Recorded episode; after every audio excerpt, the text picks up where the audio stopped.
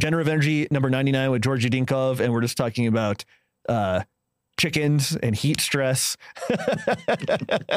and how to combat that thing. Is it, I'm sure most of our audience cares about this too.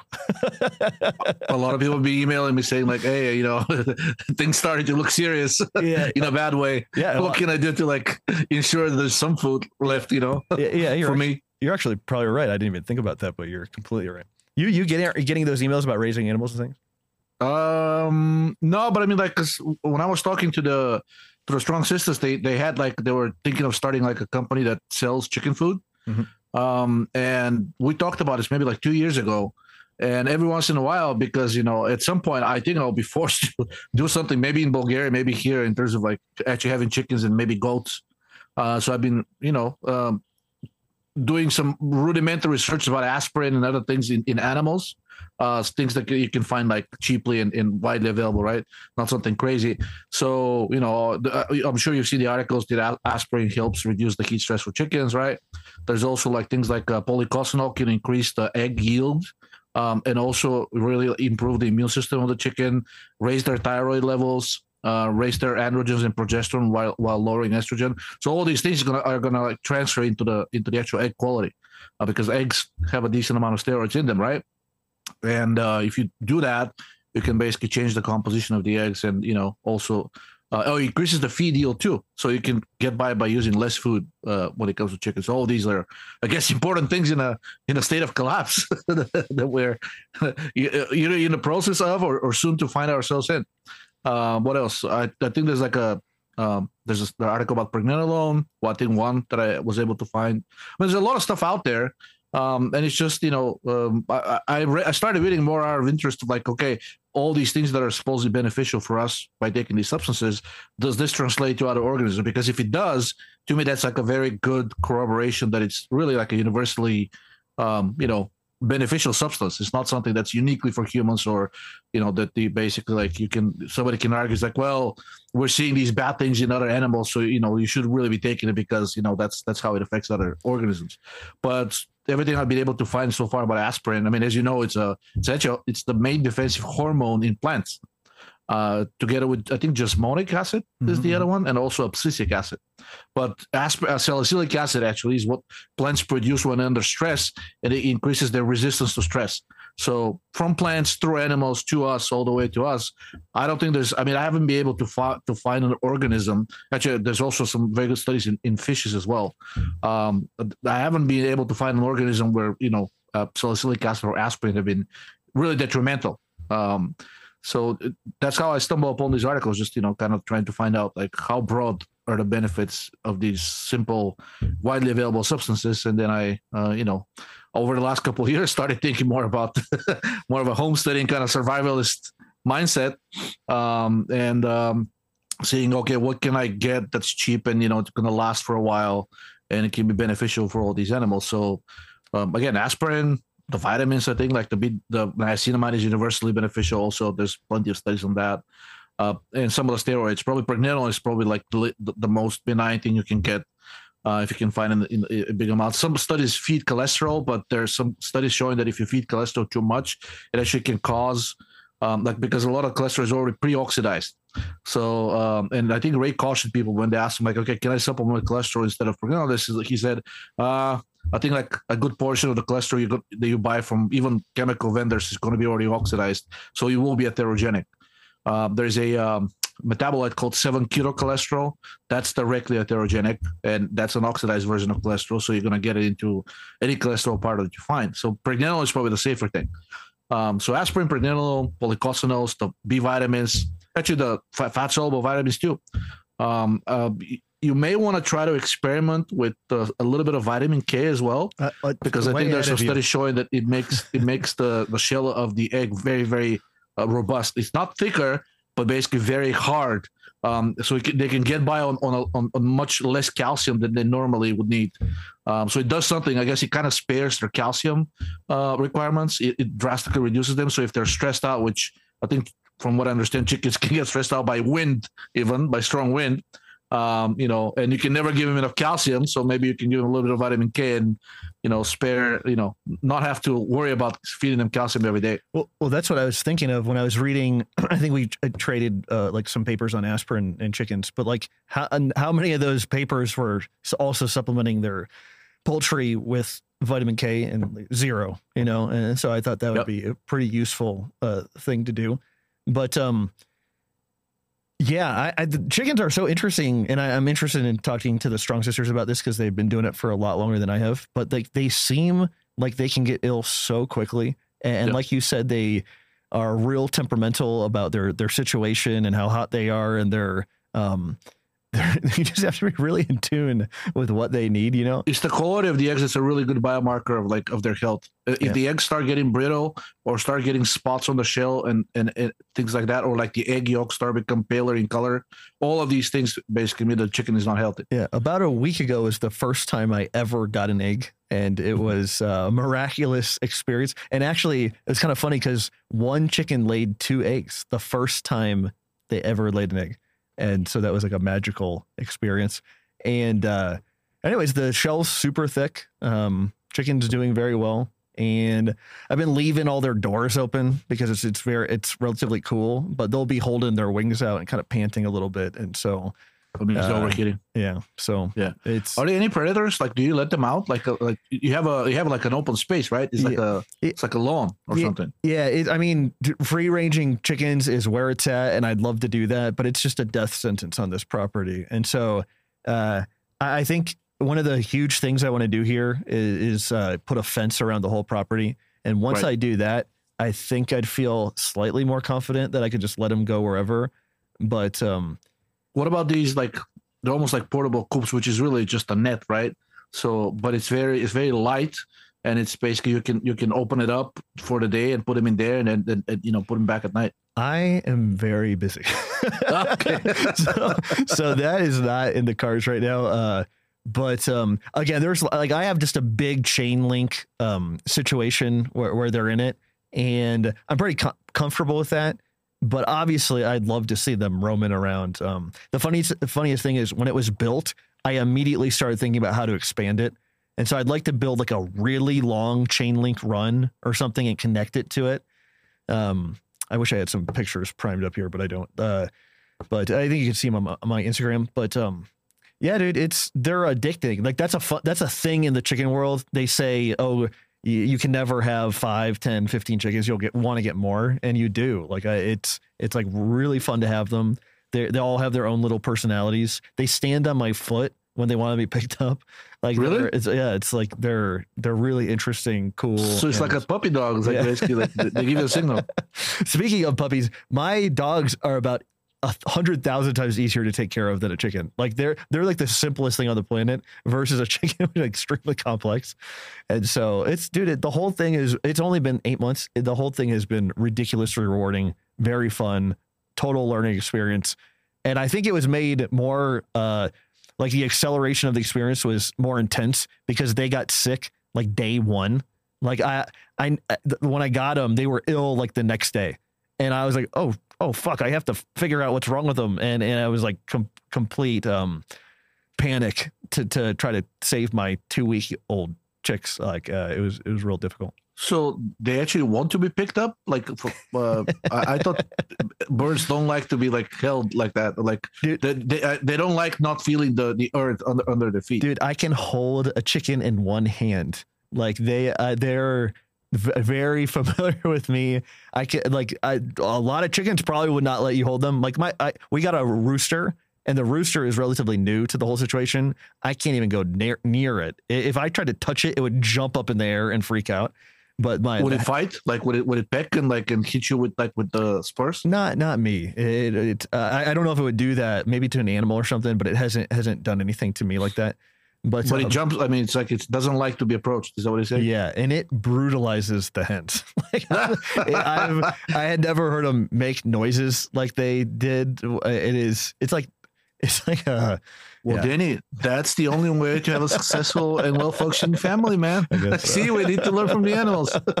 uh, but uh, it, it's, it's Feminism does not exist in Yeah, chicken I, world. I guess so.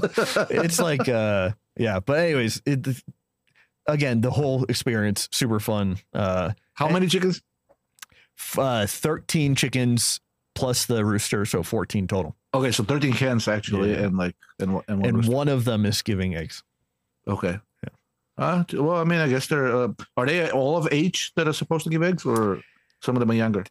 some of them like like about three or four of them have like really developed combs and then the other ones all have kind of like miniature or medium combs and so i don't know how they all developed at different time they were all basically the same age uh but um yeah, man. The funniest thing is, I was there. uh, I'm sure our audience is falling asleep at this point, but like, I was there the day that the the first uh, hen gave her two eggs, and it was funny because we witnessed the crisis of the hen, like where to lay these eggs, and she was making the noises I've never heard before, like trying to figure out where to do it.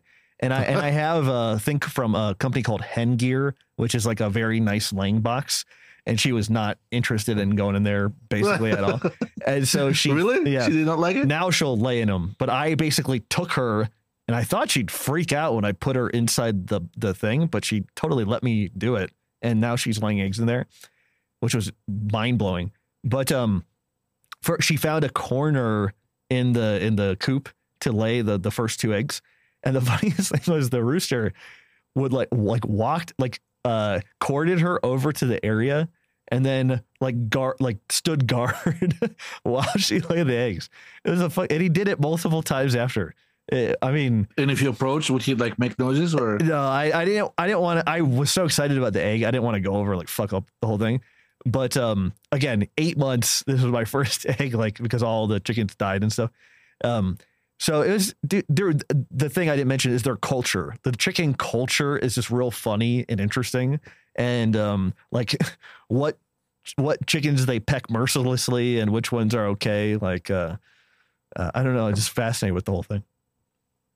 Very interesting. Yeah. Me, I mean, like I grew up on a on a, on my grandparents' farm in a village, so I, ha- I do have like very vivid memories. And uh, you know, now my parents have like a, have a, a house outside of the big city. Close. I mean, within like, hundred miles. But uh, everybody, even in Bulgaria, because it's they've always had everybody has always had like their side gig, like in terms of making their own food. But now I think it's basically getting into very high gear because everybody's realizing that the financial situation is really not not good Yeah. Well, uh, and and it's accelerating. I mean, the the the, the decline of the financial situation is accelerating. Well, I think that's the thing that's picked up since we last talked is all all this banking stuff. So, what is your take on that?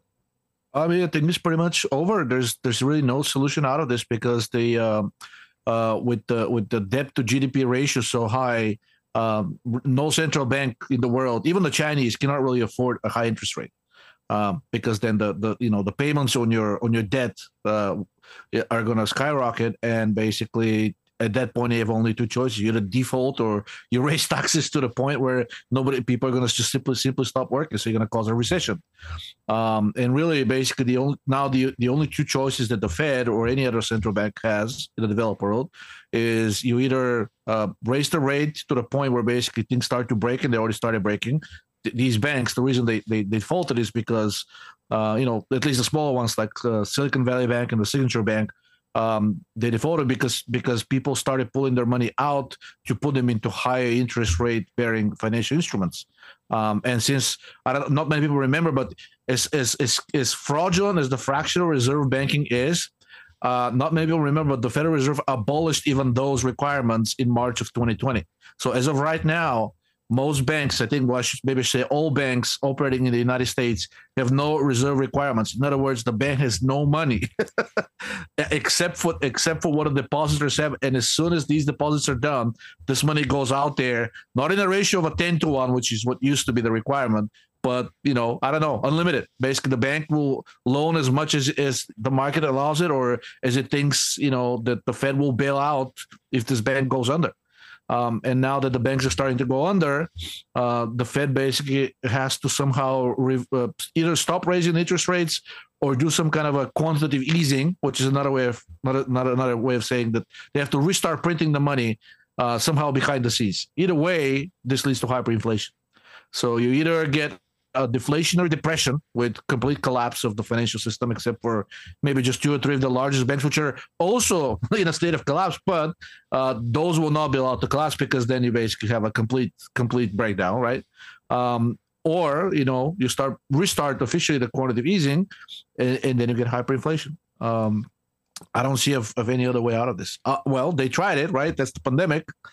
Um, the only other thing that I can think of is uh, price controls and rationing, but I think those are illegal. So there has to be, in order for them to implement it, um, they'll probably try to go for some kind of a martial law because I don't I don't see how this can be uh, implemented uh, in a free market. Well, even though it's not no, no longer free, but in a sort of like a semi-democratic open market uh, society or economy um, you'll have to get authoritarian very quickly for them for them to be able to enforce those kind of things. Um, and now the the, the I can I think the biggest indicator whether we're going to go into that direction into the kind of like martial law thing is whether the state of emergency will expire on I think May first, twenty twenty three, set mm-hmm. to expire in the U.S. Mm-hmm. Uh, and if that gets extended, then you know you can kind of get an idea of where this is going.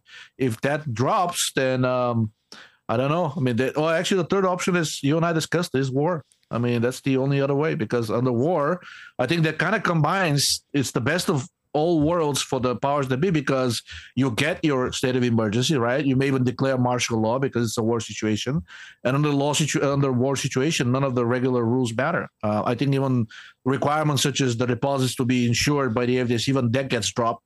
This is all in like peacetime. In wartime, anything goes. Um, so we'll see how things go. But uh, if Russia continues to advance in Ukraine, um, then I don't know what, what else can be done other than other than escalate the situation into some kind of a some kind of war. Uh, the Middle East seems to be out uh, in terms of uh, starting another war there because now Saudi Arabia and Iran um, have basically uh, uh, made peace uh, under the aegis of of China. Um, so I don't think Israel is going to attack Iran unilaterally now that Saudi Arabia, which is back in the day, uh, Saudi Arabia and Israel, is, as, as strange as it sounds, were actually united against Iran. Now that Saudi Arabia is making friends, has made friends, uh, has made peace with Iran, Israel is kind of on its own. Uh, so I don't think a war in the Middle East. Uh, of course, I'm not, not completely precluded because these people are insane. Uh, but I don't think the war in the Middle East is a, is a reliable option. So, and when the war in Ukraine now starting to kind of like wind down, or at least the uh, NATO is starting to tacitly, not tacitly, but admit in the public press in a very roundabout way that this war is unwinnable, and whatever the Russians got so far, they're probably going to get to keep. Then the only other option is the war with China. Uh, I, and I think that's that's kind of where um, the mainstream press in the U.S. has been preparing the population uh, to go towards that you know China is the real enemy, and that's if there's any bipartisan agreement about anything in this country anymore, is that China is the enemy that that's worth attacking more than it is worth attacking Russia. Uh, both Republicans and Democrats agree on on that thing alone, um, and uh, uh, so yeah, I think it's going to be a very interesting summer. But uh, you know, if you not that I give advice, but uh, it may be it may be a good idea to get some gold and silver which and I think Ray somebody asked Ray about that too. Not too much because at some point it becomes a burden, right? I mean, become a target. Somebody's going to try to steal it. It's not that easy to transport. They may even ban it altogether, the way Roosevelt did back in the 30s. Um, but you know, having you know a few months worth up to a year of expenses covered for food uh, in in terms of precious metals, it's probably worth considering. If nothing else, you will protect whatever little savings you have in the bank uh, if they're not that much, you can take them out and put them in precious metals. At the very least, you're going to keep that value um, if the currency hyperinflates. And I think it's going to hyperinflate eventually. There's just just there's no other option. Um, there was a video that got tons of hits on YouTube. It was a, a dude that lived through Turkey hyperinflation, and he was basically the first half of the video was detailing exactly what's going on right now. He said certain food items started becoming extremely expensive. Yep. And um, he, he, it was a lot of advice that you just gave. It was like um, people that had alternative ways of paying and things like that.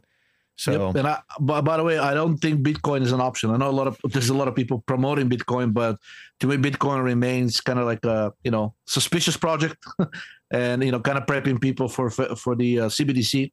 Not sure if you saw, but the Fed Now system is is about to be released Um, and it's basically, uh, you know, they claim it was just uh, up. It's like I, I think like as recent as three months ago, they claimed that they don't, they didn't even have it implemented. It was just a white paper. They were examining, they were forming a committee to look into the implications of a Fed direct payment system between the banks and uh, and and and and customers as well where basically they, you're going to have like an instantaneous transfer of money between the different bank accounts. Um, within three months of, of deciding to form that group, now they're saying it's it's actually there, it's already implemented.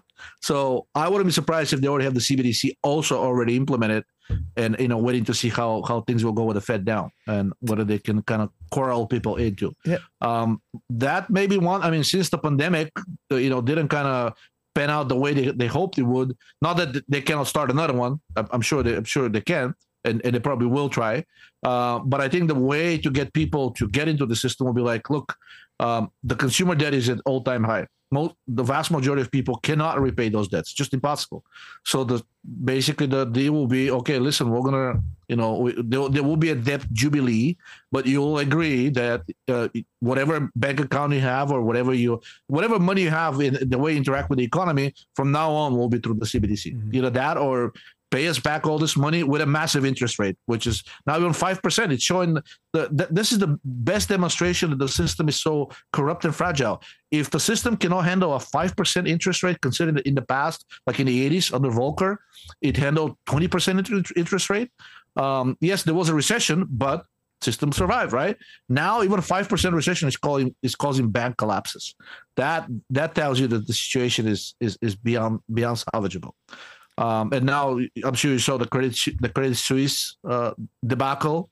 Um, did you see that bank that basically that went oh, under SVB uh, or whatever? No, no, no, no, no. The the, the massive Swiss bank. Oh no, it's one know. of the systemically important banks. Didn't know. Um, so it basically was insolvent, um, and they a couple of very scary things happened in Switzerland, which kind of shows you where things are going. So Switzerland went to UBS, which is the other large Swiss bank, and said, "You will be buying Credit Suisse." So UBS said, hell no. you guys keep that trash. No, no. You will buy Credit Suisse or we're going to yank your license because you are in a just a shitty situation as Credit Suisse. Oh, okay. So how much we're going to be buying for? One billion. No way. Price is too high. And that's that that price is for. I mean, this this bank Credit Suisse had a capitalization like a couple of hundred billion just like a month ago or something. So shows you now that this UBS doesn't even want to pay one billion for this for the bank because the the liabilities probably drastically, you know, outweigh the assets. So the government actually get gave the money to UBS to buy Credit Suisse. Now, because it's such a crappy deal, uh, technically under the laws of Switzerland, and I think the same laws are in, uh, here in the states and most other Western countries, developed countries, is that this deal has to be approved by the share has to be approved by the shareholders of both UBS and Credit Suisse. The government in Switzerland annulled that that provision, like so basically, it's like that law doesn't even exist. They said these two banks are merging. We're going to give the money for the merger, and you guys, the shareholders, you, you are not going to vote. What do you mean? It's my it's my legal right. Uh, tough titties. It's not going to happen. uh, and, and, you know, and, and, I was reading some of the comments on Hacker News and other and Zero Hedge, and the, the the thing that most horrified the people was the fact that the government can say unilaterally, you shareholders, it doesn't matter. Yeah, they may be a law in the books that basically you have to vote to approve this. We decided this law no longer no longer applies. Well, if they can unilaterally decide that this law no longer applies, then no law applies, right? I mean, they can unilaterally decide pretty much anything. And as far as I Switzerland is not currently under a state of emergency.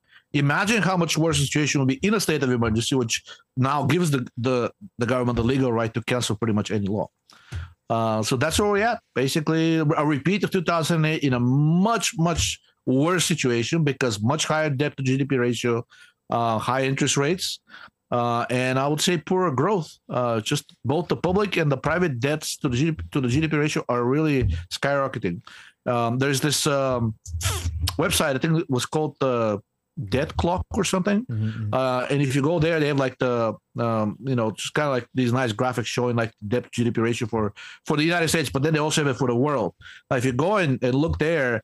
Uh, you, you, immediately see that basically no country is in good no none of the large big countries that that we think of as driving the world economy is in good shape even china china's debt to gdp ratio i think the, the public debt to gdp ratio was like 90% um, in the us is 94% Um, so it's like it's it's pretty close, which kind of kind of shows you maybe why all of these countries uh, went along with the pandemic. It suited all of them. So, like, if there is a China camp in the U.S. that thinks that China is doing everything right and the U.S. is not doing, it's the same thing. You know, maybe, maybe they're taking care of their people slightly better now than the U.S. is, but it, it's it's. Uh, I don't think that China is in is any uh, you know uh, is in is in a much better situation, uh, and they're actually demographically in a much worse situation than the United States. Um, and I I don't see how you how you resolve that maybe they'll come up with another virus and, and they'll kill their own elderly population because frankly, you know, the only way to maintain this 400 million people that are about to retire, not considering that they had uh, one child and now they're this one child that they had doesn't even want to have any more children. The only way you solve this is you increase immigration, right? Or you kill the people you owe the money to, which is the old retirees. So yeah, the worries. I mean, that's the worrisome thing is it just seems like this is brewing kind of slowly, and, the, and these banks going under is like kind of the first sign that something's really, really, really wrong. It's but, really one bank. I, I, don't. I don't understand why. Like, I mean, there. It's it, think of it as different branches of the exact same financial institution. They're so intertwined. And, back in the day, this was actually lauded as a great way to diversify yourself and reduce your risk. Actually, in a very sick way, it is reducing your risk by increasing systemic risk. So if you fully diversify your risk, the risk for you is zero, but you've now offloaded the entire risk to the system. And if you blow up, the entire system blows up. Uh, and somebody along the along the way must have realized that this is a great way to basically become too big to fail. Uh, and now every financial institution that is uh, that has enough sufficient amount of capital to actually get to that level of interconnectedness is actively seeking it because they don't want to go under, right? They want to be there. They want to keep getting bailed out. They want to get free money, and um, that's that's where we stand. I don't think there is a single financial institution out there, including in China, uh, that is in good financial shape. Uh, they're all printing money like crazy, and you know, interacting with other insolvent partners, counterparty risk. Um, so to quote J.P. Morgan, even though I hate the guy, uh, gold is money. Everything else is credit. So buy some gold and silver and lead if it's if it's legally allowed where you are it just seems like it's going to have to get pretty bad for them like to people to accept a solution so that's that's what worries me is what exactly is going to what's going to be the problem reaction we know what the problem is what's the reaction the solution or this i mean it's already there if they tell you the deposits are gone basically what are you going to do I mean, not that many people have many deposits, but I think the way they're gonna leverage this is through the debt, right? They're gonna come go go to every family that's uh, up to their neck in debt and say, look, there's no way you can pay this. We we all know that, right? How about we cancel it now, right, immediately, but you get to participate. You have to participate in the system. Yeah, and if you don't want to, of of course, but like what uh, I think people are going to have to feel a certain level of pain like the hyperinflation. So that well, the pain is already there. The interest rates by by interest rates rising, basically now a lot of the a lot of the loans that people took over, especially the ones with resetting rate, mm-hmm. are becoming unserviceable. Mm-hmm. If you look, if uh, Zero has a lot of articles on it, but other media is now uh, publishing the same stuff. Is like the, the over the last couple of months we had the biggest default on auto loans ever mm-hmm. in the United States ever. Mm-hmm. So people cannot afford their cars. If they cannot afford their cars, what about their houses? I mean, this is a much bigger loan over there, right? Maybe it's a longer term one, uh, so you, you, don't feel that pressure over the you know the last couple of you know for the next couple of years. But now that there's a recession coming and potentially depression, um, and you're sitting on a house that you could barely afford before when the economy was okay, and both of you and let's say your spouse were employed, what happens now if one or both of you is unemployed? Mm. Uh, that's really, I think that's how they get people. A sufficient amount of people get start hurting financially, especially on something large like their mortgage payments. They will accept whatever solution the government has for them. I think you're right. Yeah, the scary uh, 2024, 2025. It seems like they're setting something up right now that will pay off a little bit later. I don't want to say they're setting up the way this, the things are out of control. Is that basically they're gonna? I mean, I think they set it up to be to become out of control, and now when things collapse, they can kind of plausible deny it. They will say, "Look, I mean, we didn't solve the problem back in 2008 because it wasn't politically, you know, popular. But whatever it is, things are falling apart now through nobody's fault individually. It's just that's how the system was designed, and we didn't change it, and now it collapsed again. So we do have a solution. We didn't cause this problem. We do have a solution, and that's a solution. Well, here's one other thing. uh, like the the uh, the clowns that do that um, Q and A for, for, the mm-hmm. presidency, mm-hmm. they say everything in the like the everything in the financial world is okay. So I, I'm I'm saying we're we're not even there yet to where they're saying, hey, we got a big problem. Like, and, and so we're we're kind of like we're in January 2020 like th- we haven't gotten to March, and I don't yeah. know what time of time span, uh, how many months that would take us to get to a March of 2020 for COVID. But I'm, I'm yep. saying we're just not there yet, and I am I'm like horrified to see what happens to make us get there to like for the all all panic to start with the. Financial I'll make a prediction: if Deutsche Bank, which is which was known to be in a worse financial shape than Credit Suisse, if Deutsche Bank goes under and gets a bailout, then that's the signal that we're there uh, because it, it is much more connected than even Credit Suisse. Uh, and it was expected to fail way back. I mean, basically, the um, if I remember correctly, um, the financial regulators back in 2008 basically singled out Citibank and Deutsche Bank as being so sick that they were not a Lehman Brothers. They they, they wanted them done, right? Basically, like they, they would have forced a merger or acquisition of these banks by some other bank. And Obama administration told them no, leave it alone. Even though Deutsche Bank is German bank, but a lot of its actually majority of its financial presence is in the United States and I think Hong Kong and, and East Asia. Um, and Obama said, no, leave it alone. So, uh, well, of course, unsurprisingly, Deutsche Bank was one of the biggest donors this presidential campaign. Nothing surprising here, but that is really, and because such, it's such a massive bank that affects Germany, which is the economic engine of Europe. Um, if that bank goes under, directly in other words completely bankrupt and then all the all the shareholders and depositors get burned or gets forced into an acquisition which will send the signal that the bank is essentially done right? I think that's what that that will be the step where basically you have massive bank runs uh, and with massive bank runs you need massive bailouts because no bank given that even before with a fractional reserve of 1 to 10 even then they would have been insolvent if 50% of the people want their cash now right now with no fractional reserve, bank has no reserves. Basically, there's nothing there. So, and the FDIC insurance and the European equivalent of the FDIC insurance, they can only cover about one. They have enough money to cover only about one percent of deposits. By the way, I don't trust even that figure. so funny money to start with, right? Um, but if we get to that point, basically have a bank run and these banks start to go under, all the small banks will probably collapse and get merged into a few massive, massive mega banks that are truly too big to fail. Um, and at that point, I think that's that's when people are gonna, um, you know, be approached and be told, you know, in order to relieve the debt burden on the system, we need to cancel some debt. And I think the Biden is kind of starting to send that message with the student debt cancellation. He's buying votes, but also the student debt is a massive problem in the U.S. It's over 1.4 trillion, I think, at this point, and it's unpayable. The vast majority of these debts are unpayable. Um, they went towards producing shitty degrees uh, these people are now like unemployable or you know not very good prospects of being employed. Uh, the, the the loans are very big. They cannot be erased through bankruptcy.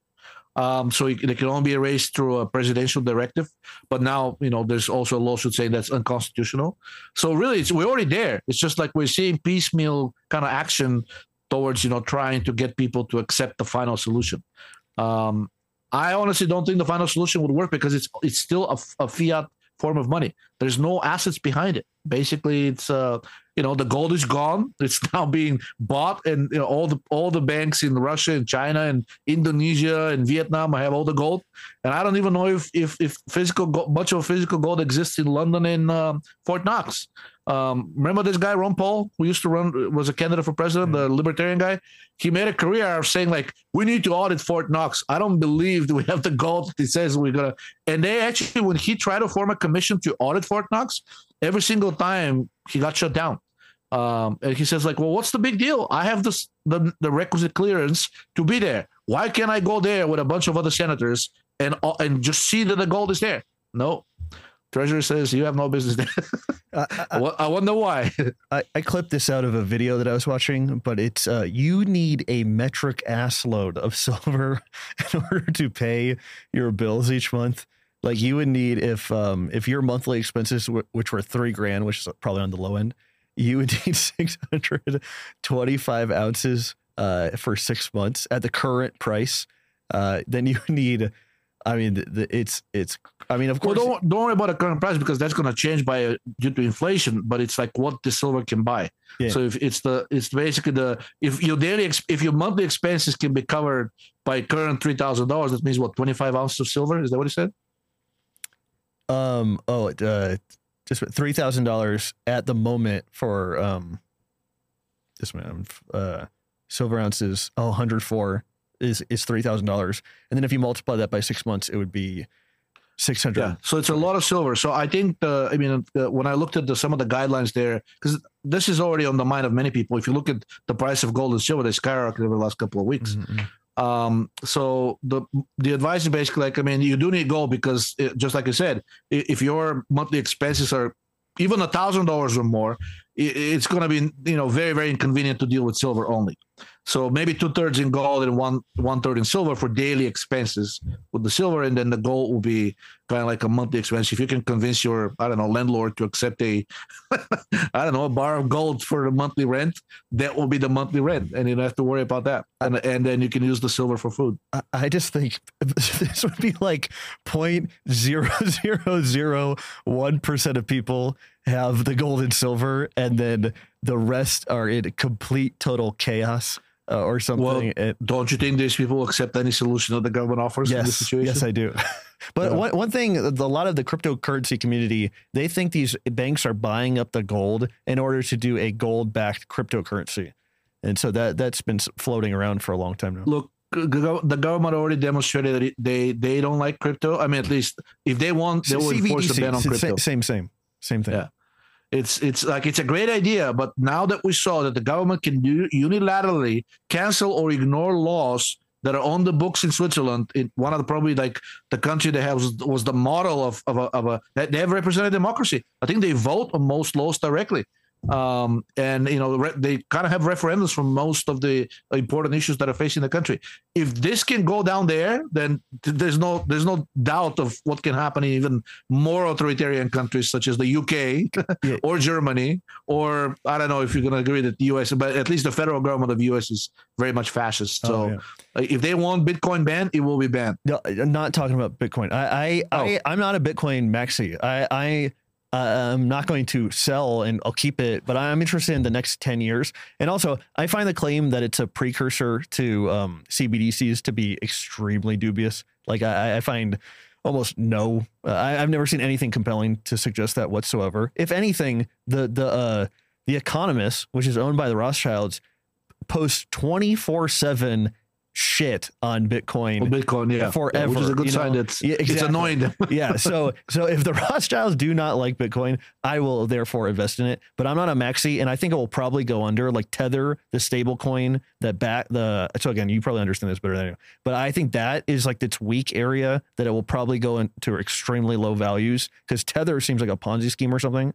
And yeah, so, they don't have the dollars that are behind. They, they claim yeah, they have behind. Yeah. yeah. So, so the, these stable coins. Now, first of all, they're backed by a fiat, which can hyperinflate, right? Yeah. But also, it turns out that since nobody's auditing them, there is several. Uh, I think the, the, we already have indication that two of the stable coins basically don't have the the fiat reserves that they claim they have that are back in the actual stable coin. Yeah. It's not only not one to one, it's not even like a hundred to one. They don't have like a one percent of the money that they claim are, are, are you know are backing up the coin. Let me just turn on the light. Uh, hey everybody, thank you guys so much for watching. Really appreciate it. Um, we had to do this uh, after my last call. I forgot about it. I was telling everybody that I forgot about this. Not forgot about you, Georgi. Just uh, had too much going on. Um, anyways, it's okay. They can forget about me. Soon they'll have like much bigger problems to worry about. yeah, that's it. That is true. I think we'll all have much bigger problems to worry about. I think these are the golden. You're fine. You have food, man. You're not producing your own food. I, I two got, eggs. I got one. That's a great start. Two eggs. I don't know. Uh, I don't know. I mean, be I, I, don't want to suggest it, but dogs dogs can be yummy too. You know, like if, if it gets to that. Ruby and Corbin are not going to be consumed at any point. Um, yeah, man. I again, I I'm interested to see what happens, and it. I'm definitely not putting any uh, all my eggs in one basket. No pun intended. Like uh, I think diversification is is probably pretty smart but not like a bank, right? Not not by injecting yourself into the system in oh, such yeah. a way that becomes impossible to remove you. Yeah. No, I've I've been leveraging credit in things. Like I, I, I think I think uh, obviously buying things now will be cheaper than buying them in the future. Like or you could pay back your debt with funny money that's inflated like crazy. And so Yeah. so that kind of bit me in the ass this week, but because I got my card got stolen and somebody bought like three grand worth of tires or something, and so basically, I Wow. nobody cares. Your credit card? Yeah, yeah. But the, uh, anyways, I was leveraging my card so hard, it like overdrafted, and I was like, oh fuck, I don't have any money. So how are you paying it from Mexico? Is it a Mexican card or is it a US card? Uh, it's a U.S. card, so okay.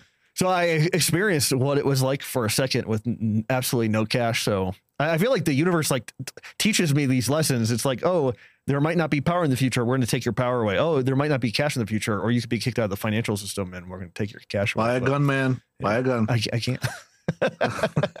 As Chairman Mao used to say, the only freedom is coming down the barrel of a gun. Yeah, yeah. oh, we should probably talk about articles here before audience uh, hangs both of us. Uh, hate it at me. Kicks us out. Or Yeah. like doom and gloom and nothing specific. yeah, yeah, yeah. Okay, what? Um, you tell me. What are what are the ones that got a lot of feedback? Let's see, scroll down. Hmm. Metabolic rate made. This one sounds interesting. Uh, the drinking Pepsi Coke. Let's do it. Yeah, I mean it's a rat study, but it's uh, it's a corroboration of another one which I posted earlier. Was uh, it was in the the previous one was was uh, obese, uh, infertile males, and know, trying to beget children. They weren't, of course, having a lot of success. And I don't know what genius doctor decided to put them on a special diet of adding a pound of candy His name was and, uh, Raymond and F. sugary Peat. stuff. Hmm? Raymond F. Peat was the guy. Probably, yeah, exactly. I mean, we're inspired by the, by by him, but basically, after they got on this diet, um, you know, they didn't get fatter, which is the other thing, which is very. I think a lot of people have. Well, yeah, maybe they got fertile, but they got even fatter. No, they did not. Uh, in fact, they, their drop, their weighted, the that their weight dropped a little bit, but it wasn't statistically significant according to the study. But what did happen is that fertility drastically improved, and 42% of the couples in the study got pregnant. Uh, and you know, the study didn't look at any kind of biochemical parameters, but knowing that fertility, male fertility is, is closely uh, linked and controlled by testosterone and other the other other androgen uh, dihydrotestosterone. Uh, by looking at a human study, you would think that the sugar consumption somehow increased the androgens, and this now rodent study confirms that by showing that uh, I forgot how, what was the equivalent, but I think they were drinking like uh, yeah, they were drinking Coke and Pepsi liberally um, instead of just pure water, and uh, rodents thing is preferred that. Not I guess not surprising. Um, and drinking this liquid liberally basically, I think, doubled their testosterone levels, increased the size of their genitals. now, don't rush to the grocery store to like for the newest in male enhancement, which apparently has been sold for the last century or whatnot. Um, their uh, the sperm count also improved, um, and generally, basically, the animals uh, seem seem healthier. Um, so we have another study showing here that basically the consumption of sucrose. But by the way, they didn't, they didn't use Mexican Coke uh, or Mexican Pepsi. They used the uh, regular store store variety, which uses high high fructose corn syrup. So even that variety is apparently beneficial for your um, um, I don't know gonadal health and fertility if you're a male. this is such a sore subject for me because Coke in Mexico now is made with um, sucralose, so it's not. It Yeah. tastes way different, and it tastes like shit. So I, I I don't buy it anymore. I don't take. I don't drink it. So The Mexican Coke that they still have in the states is still with sucrose. yeah, that's that's what I hear. So it's it's wild to think that Mexico Mexican Coke in the U.S. is good, and Mexican Coke in the Mexico it's terrible.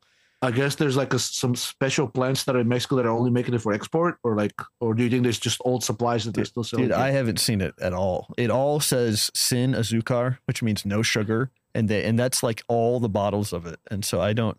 It's like inconceivable to me that they take their like legendary recipe and change it like for for the whole country. That's it's like crazy.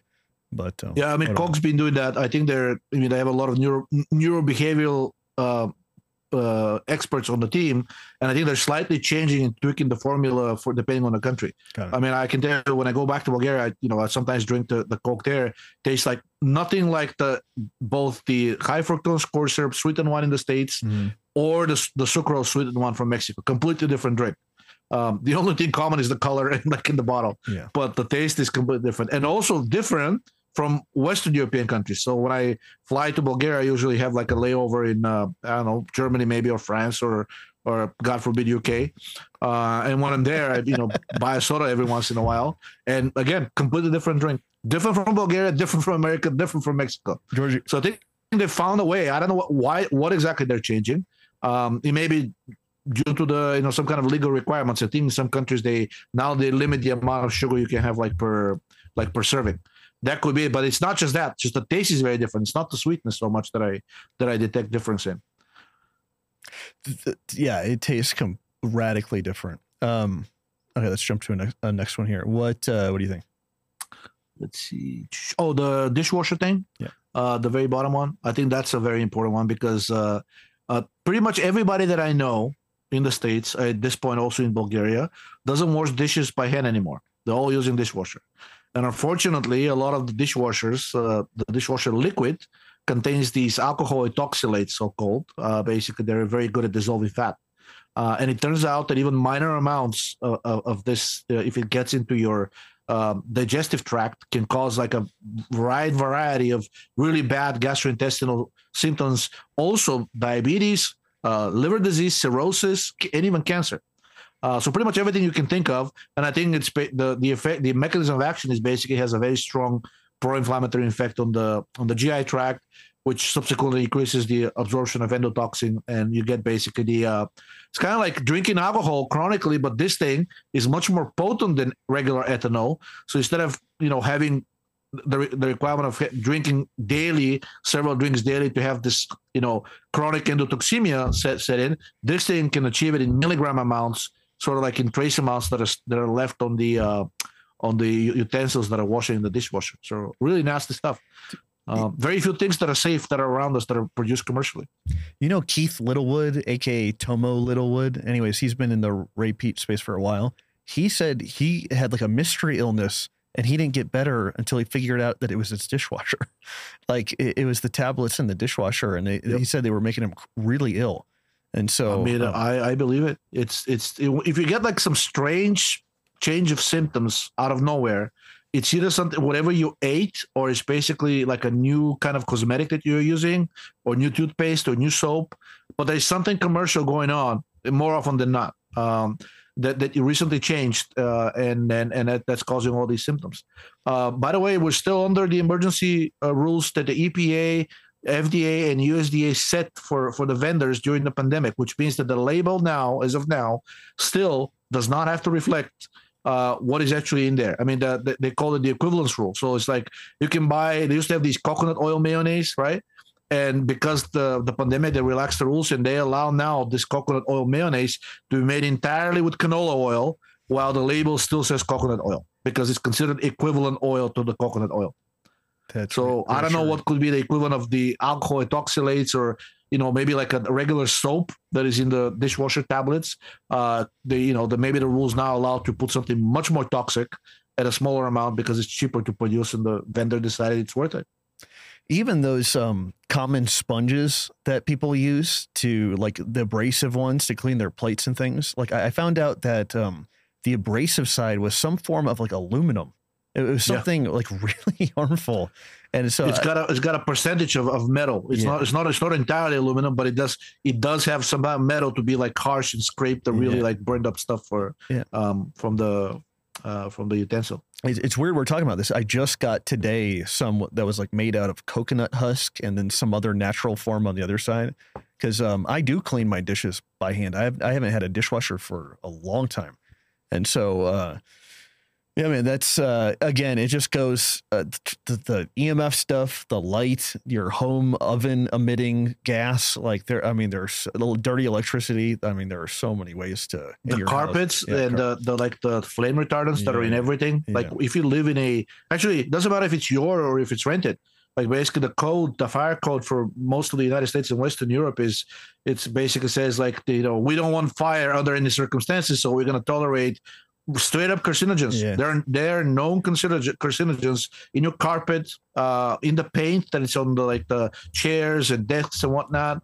Um, you know, in the you know the uh, bed sheets, in the quilts, uh, you know, sometimes even in the clothes. Um, I, don't know if you know.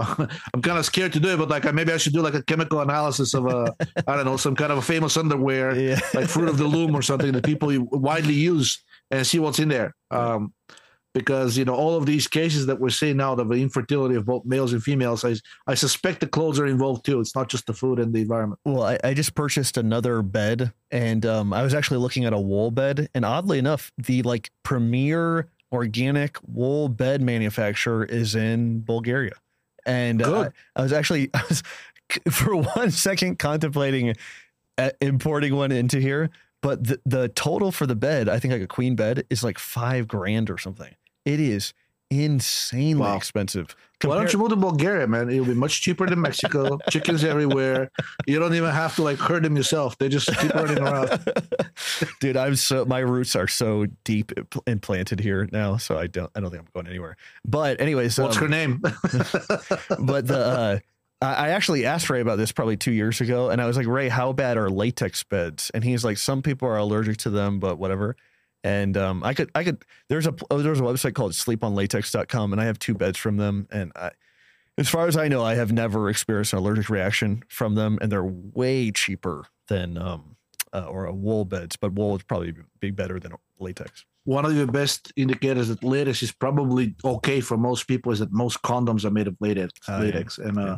if this is such a widely used, uh, you know, product on such a sensitive area and most people are okay with it, it's probably okay if you sleep on it.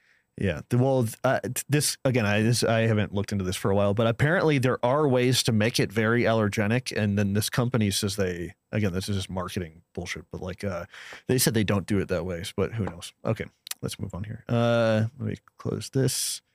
And what else? Let's see.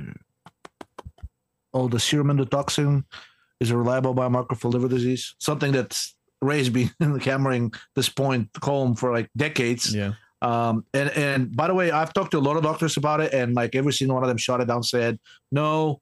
If if it's ever a problem, it's only people with like liver failure when the actually the liver cannot actually process the endotoxin. And I kept saying, well, what about increased intestinal permeability? No, that doesn't matter. Liver is going to take care of it. What if it cannot take care of it? No, it will take care of it. Well, what if the liver gets overburdened by endotoxin? Isn't the endotoxin problematic for the liver? No, you don't know what you're talking about. It's it's never a problem. and now it turns out that it is a problem, and actually, it's a very reliable biomarker for the stage, not just the that you have a, a liver problem, but the stage of your liver of, of your liver disease. Um, and they stratified, I think, the people into several groups and basically almost perfect matching between the amount of endotoxin in the blood that they looked they looked at several biomarkers. Some people ask me like what what actually did they check? Um, and the the degree of fibrosis and fattening of the liver. Um, so it's not just a so just as we as you and I and most people following Ray's work anticipated, it's not just a biomarker for something more benign like NAFLD, like non-alcoholic fatty liver disease, but also for uh, for steatosis and ultimately, you know, fibrosis, hepatitis, uh, cirrhosis, and probably uh, I wouldn't be surprised liver cancer as well, because that's the final stage. So they looked at. Uh, they measured endotoxin directly into the serum, which was, I think they said it was not as reliable as something, another biomarker called the uh, lipopolysaccharide binding protein (LBP). Um, uh, basically, you can you can ask your doctor to order the test. It is available, just not very widely known. Um, and another thing that I that I opine in the blog is, is basically that you can uh, use HDL. So HDL, elevated HDL, is usually a sign of basically elevated endotoxin in the blood in the um, basically um, but the liver is still working.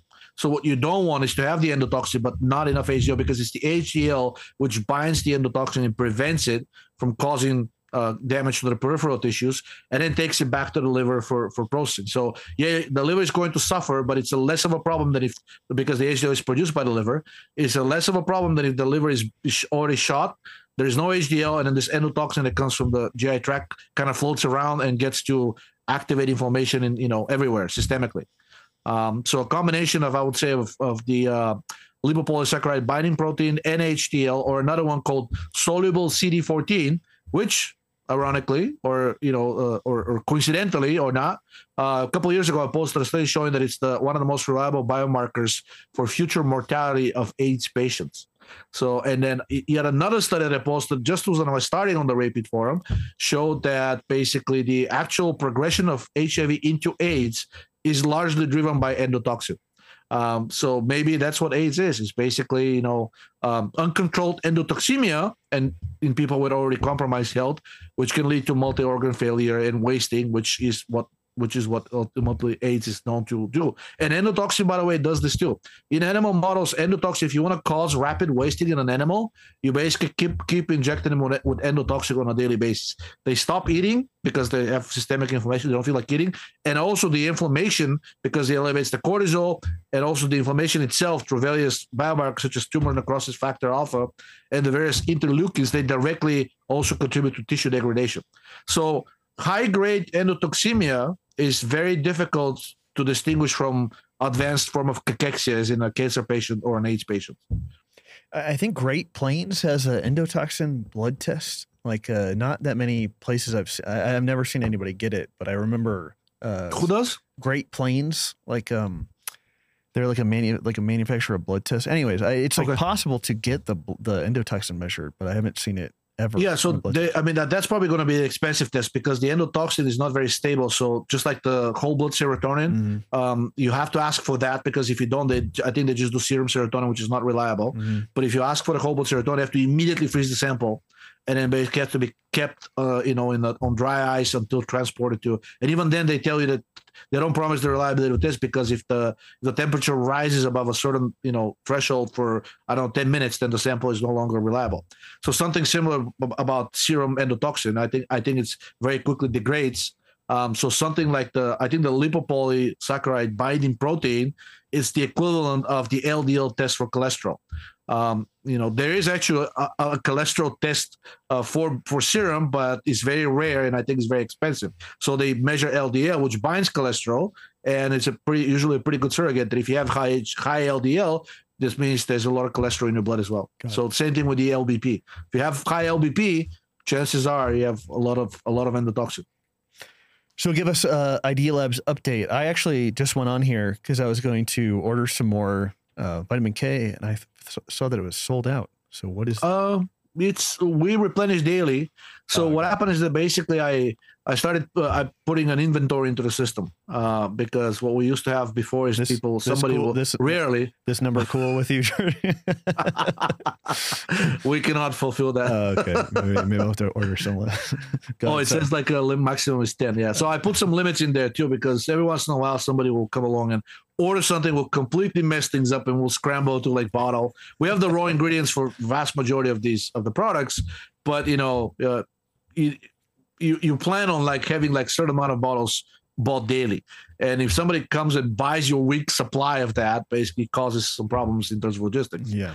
um, and considering that I have another job and I cannot really do this full, time, I had to put in some I don't know slight restrictions. It's not it's not I wouldn't call I wouldn't call it rationing because I think ten bottles is still okay as a retail sale, right? We're not a bulk vendor. Uh, but also the so I put in a limit I think for ten bottles at most for each product per order, and also the inventory because it was not enabled back in the day. It's basically you could limit an order an unlimited amount of bottles. Um, so now I have inventory, and basically, if you deplete the inventory, it's going to show up as out of stock. But because we replenish daily, uh, whatever you see out of stock, chances are it's going to be back in stock within the next 24 hours. Oh, got it. I need to. I, I, Yeah, I've we're not out of the raw ingredients for anything except glyceride. Got it. Um, but glyceride has a very good substitute in terms of metergoline, so it's basically almost the same chemical, and um, uh, I don't think it's that big of a deal to be out of it. And, and then how is the olive oil version of Tocovit doing? people like it. Yeah. Um, of course, some people immediately complain saying like, "Well, I love the MCT. How dare you change the formulation without letting us know?" I don't. I can. I can't let everybody that ever bought know. This will be spamming. Um, but uh, it, it was only. It was only a couple of people that complained, um, and I think they didn't even notice the difference. They complained because they saw me making the announcement on the forum. Uh, but so far, people like it. That's good to know. Um, awesome, man. What what else? Anything else going on? Uh, Now you labs mean, uh, oh, I mean, I think I mentioned we, we, we're trying to add to the chemi- to the bioanalysis testing, as I call it, of hair and nails. We try to do now neurotransmitters. Some very interesting results coming up, confirming once again what Ray said.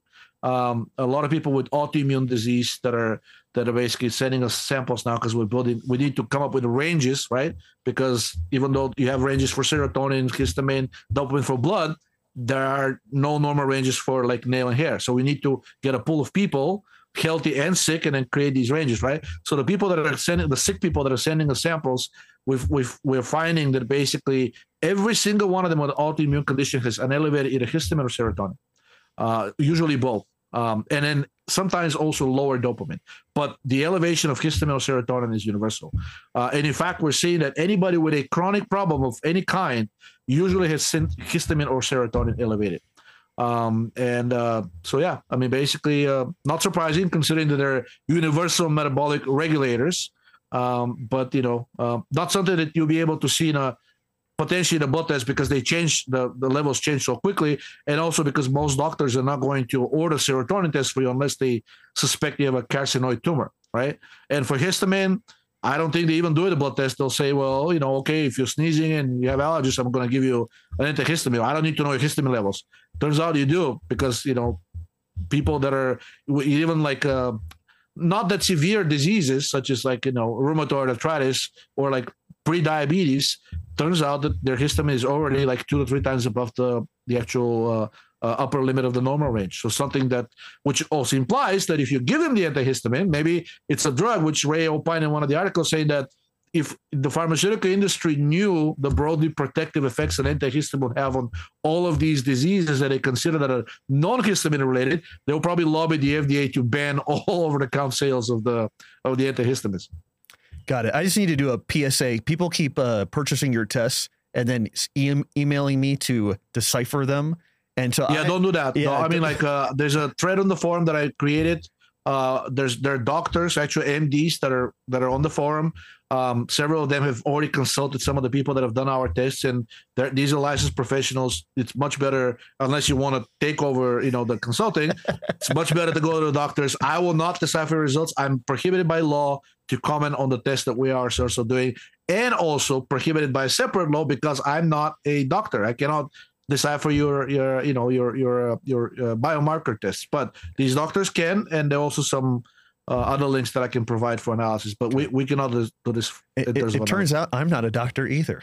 So yeah. But you're in Mexico, and over there, I think it's allowed.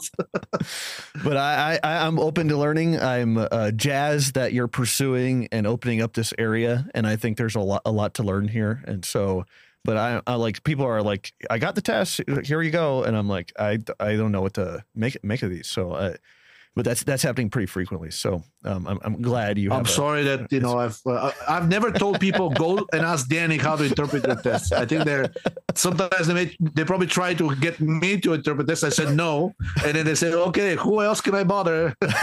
I try to tell people I'm a retired nutrition person. I'm a chicken farmer now, and but people don't believe me for some Good.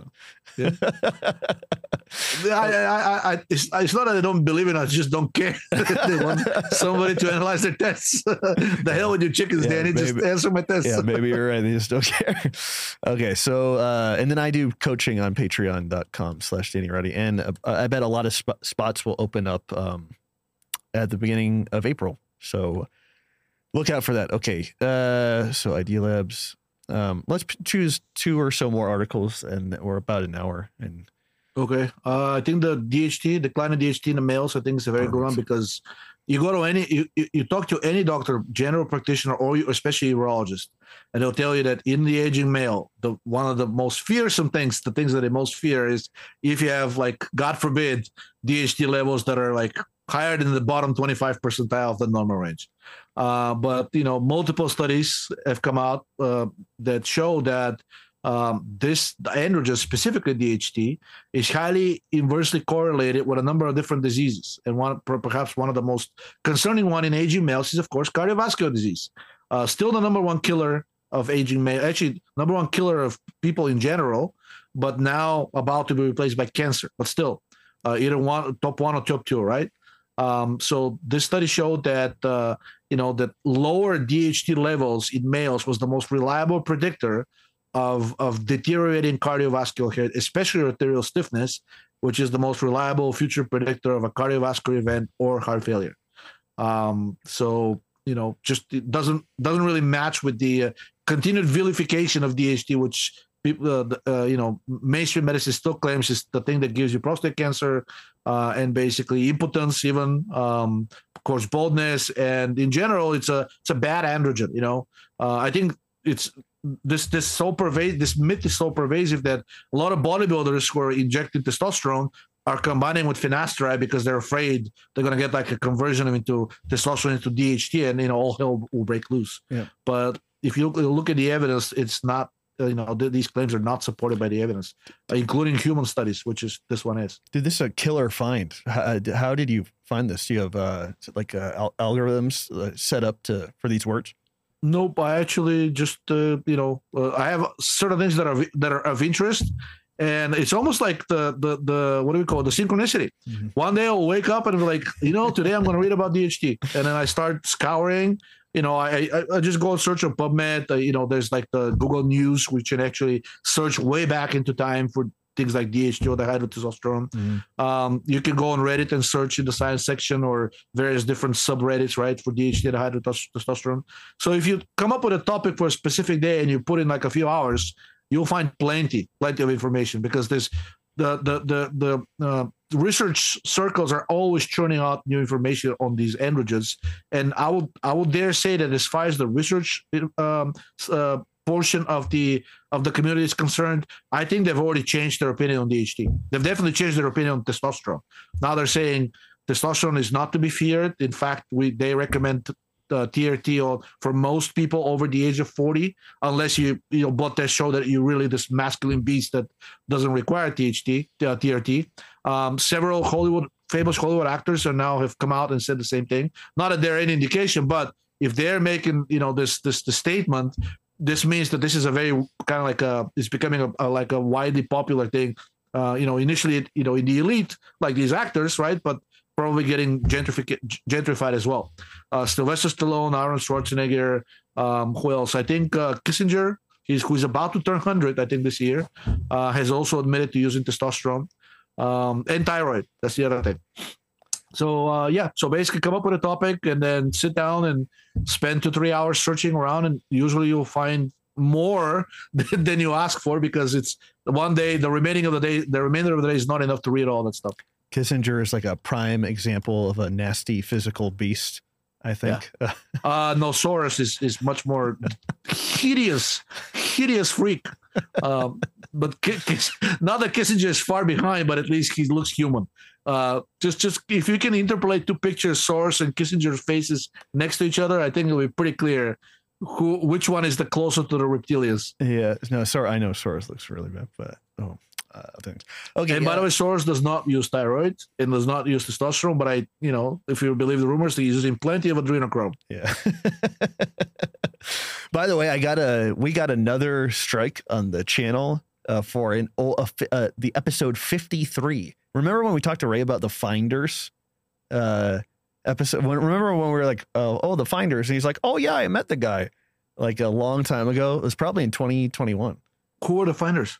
The Finders was that CIA program where they abducted children and did satanic rituals uh, with them, and they compromised the the parents so they give them the kids. And, and the, the CIA had tons of material on how to abduct and obtain children. Oh, wasn't there like a like a child smuggling cult in DC called the Finders? Is that the one you're talking about? I think it was the. I can't remember exactly where. Okay, yeah, okay. that that sounds. Like so it. we got a strike for that. Yeah. Well, I, I, actually no. It was. I'm just. I was just trying to get you to remember the episode, but like it was for medical misinformation. But but so the special thing about this is we got a strike for a podcast, a live stream that we did, and then we got it taken down.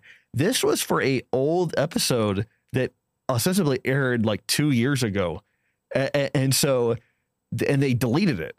Somebody's watching these things. I'm telling you. but I, well, I don't. I don't know if that's happening, but like th- that that was wild because it was like a retroactive deletion of an old episode, and then I got a strike, and so I mean we can easily easily see how the whole YouTube channel is going to get deleted any day, like because Uh, well, we'll see. We'll see what happens because you know if things continue the way they are, I think this whole censorship, Google is gonna go under if it continues like that. I mean, the remember the YouTube CEO? yeah, um, Wojcicki. she resigned, and I think the main reason was that basically the YouTube is is going down financially. It's it's not performing as he used to. Yeah, but that's an. I think that's always an error thinking that they need to make money. Like all, it feels like all industry, all corporations are extension of intelligence. It, Yeah, they don't need to make money. They can get bailout secretly, and we won't even know about it. Yeah, right? yeah, yeah. Like, yeah. So it's like, like that was the the pinnacle of like conspiracy in San Francisco. Was like, oh, well, it's all about money, and it's like, no, it's about power, esoteric weirdness, kids. Like it- way. You know who said that? Oh. Rockefeller. Yeah. like if you uh, this guy in, on Reddit who put the uh the, the thread about the megacorp, uh, he had part one and part two. In part two, which is really lo- way too long. I don't know why he did it. It's almost like he killed the interest of a lot of people in reading it because he did like a hundred pager of that. Anyways, he's he's one thing about Rockefeller is that like to Rockefeller from the very beginning he made it clear that power is much more important than money. Yeah. Uh, so he made everything possible to basically consolidate through these trusts the control over these companies, and you know probably did not shy away from killing people if they refused. Uh, you know, if, if they if they didn't want to take the deal that he gave him and gave him plenty of money, right? He made it so that it was really worth it money wise. Yeah. Uh, and- but he he said like, no, I don't care about money. Money comes and goes, right? Um, but if you control, let's say, because that's what he probably wanted, just like Rothschild said, give me control of the of who, who prints the money, Yeah. and I don't and I don't care who writes the law. So Yeah. that's really what it's all about to Yeah. not control the money, but control who produces the money. Yeah. And uh, that's where we at. Yeah, bingo. Um, okay, one more article and then we'll get out of here. Uh The aspirin and eugenol removes lipofuscin. It turns out you can do this with these cheap and widely available ingredients, and aspirin strikes again.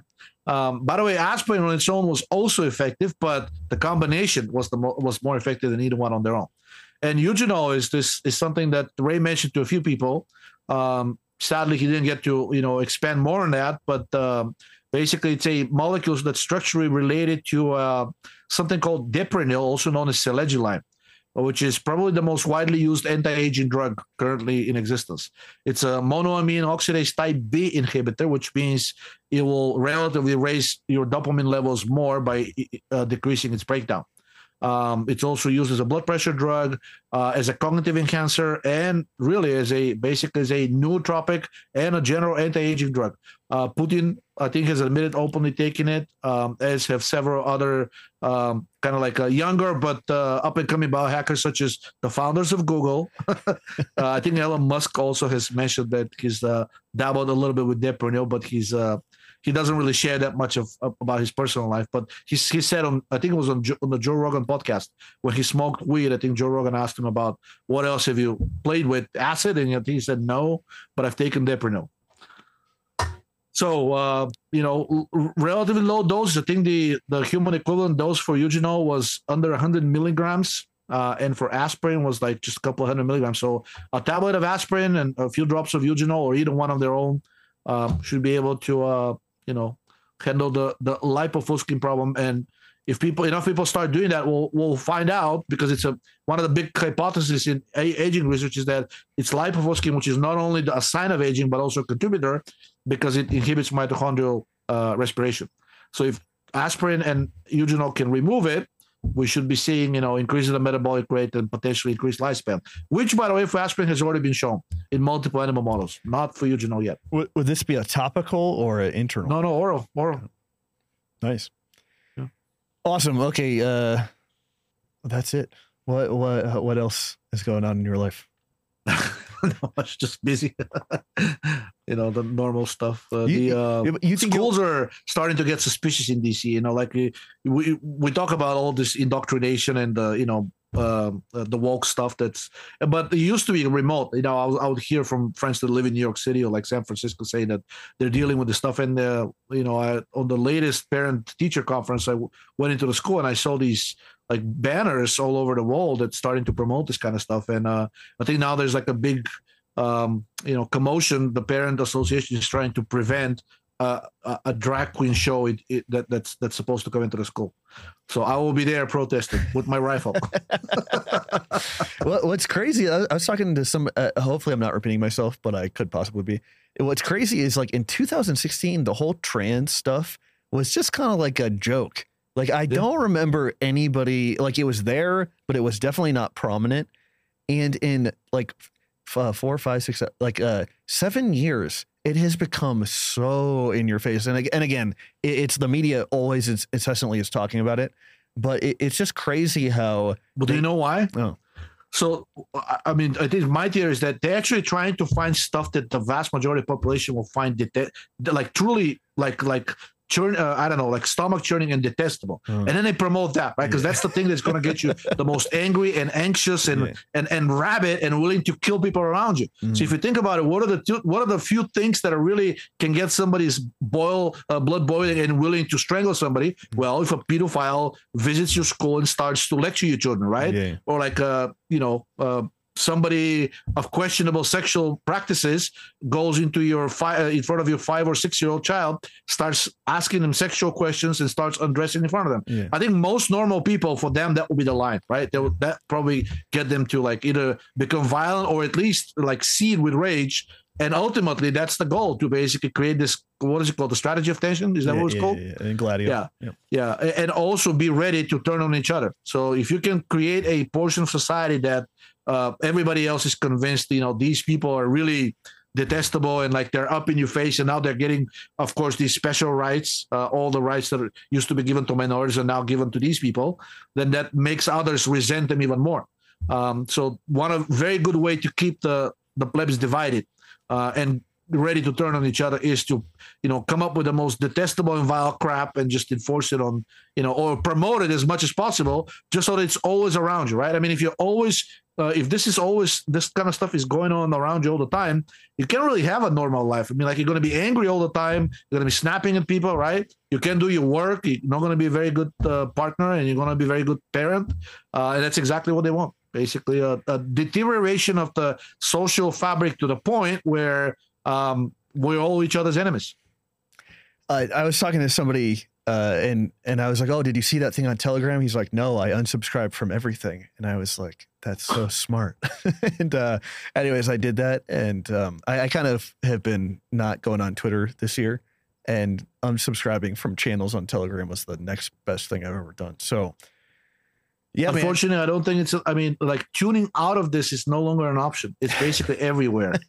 uh, maybe it's an option in Mexico, What? but if you're here, it's everywhere. It's on the radio. It's on TV. If you don't watch TV, the parents are talking about it, right? Yeah. So I think that that's probably the biggest the biggest disadvantage of a city is that this concentration of people and of resources and of of rapidly disseminating information uh, is is basically allowing a thing that normally will be isolated very few people will know about it. Now everybody knows about it all the time, and you can you cannot get away from it unless you leave the city. Yeah. None of my chickens are trans. They're all heterosexual. So my dogs are also cis normal. How do you know how, how do you know that they're not trans, Danny? How do you know if they identify as dogs or like rats or what or something else? Uh, I, yeah, we t- I talked to Ray about this in maybe like 2017, and I was like, um, we we were talking about the William James stuff, like the radical empiricism, everything is changing all the time, and so I was Yeah. like, well, in a sense, isn't Antifa like I know they're like controlled by um bankers and stuff, but like, isn't Antifa or those people kind of right? They're trying to like break down society, and he's like, well, yeah, they go too far. they go too Yeah, far. said and he- They go too far, Yeah. and they they uh, try to break down animal reality. And I was like, oh, that's why kids aren't trans because of animal reality. And he goes, yes. And so So you have to start and end with being an animal, Yes. an animal in this world. Yeah, So it's like so there is a baseline. So you see the th- that's the thing is like Ray is a very paradoxical person. Like part of him would be like Republicans like that's exactly our man. You know, he's a hundred percent libertarian, and then the other stuff would be like where he says like the government should be taking care of its people, helping out and whatnot. well- that's like hundred percent commie stuff, right? Well, well, th- this is well. It's actually the funniest thing. This is a paradigm on Twitter, and so Ray has become like a darling of the ra- like the really far right. But what? So number one, Ray thought women were the evolutionary future of the race because their progesterone production, like cephalization of the the, the head, the brain, Right. and so that's a very anti far right idea. And then also Ray was like a a, a Stalin apologist communist. Like Oh yeah, he said great leader. Like he said, oh, yeah, Lenin, Stalin, great leaders, not corrupt. yeah so i just think that's really like it like I, I don't know if a lot of people know that i'm sure a lot like on twitter do because that's the really intelligent place to have a conversation. But um I, I just thought those two things were very funny um but yeah i don't i don't know but everybody's looking for different answers because our current situation is so foobarred. So it's uh Uh, but I There is no answer. Just, just you know, just I'll quote William Blake: "I must invent a system or be enslaved by enslaved by another another male, man's, uh, by yeah. another man's." got it. got So it. get to the point where you can trust your instincts and you have sufficient amount of knowledge to not just go on pure intuition alone. Yeah. If you get to that point, I think things will not that they'll make sense, but you'll feel you'll feel like you'll be able to handle them, even if you're by yourself. S- If you're of, not, if you feel like constantly the need, I think like one thing that that he kind of to, in my opinion, underestimate is that he kept saying you should be organizing, right? Yeah. I've tried this multiple times. I mean, I can tell you that with the current, I'm not saying that I'm a high quality material, but the current material of the human form, including myself, that's not really possible Yeah. here.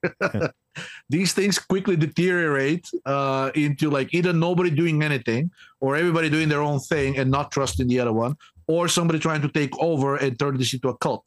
Uh, so far, it's I have not really f- uh, found like like-minded people, at least here in DC, uh, that will be able to kind of like, you know, um, organize in the sense that we can be we can be helping each other if needed, but then also be sufficiently I don't know self-sufficient to go out and do the stuff that we need to do in our own lives. Uh, so far, I've seen like the two extremes, but not nothing in nothing in between. just come here, Georgi. You can build a house on the land here. Um, funny, and I'll buy goats since you don't like goats. You'll handle the chickens. I'll handle the goats.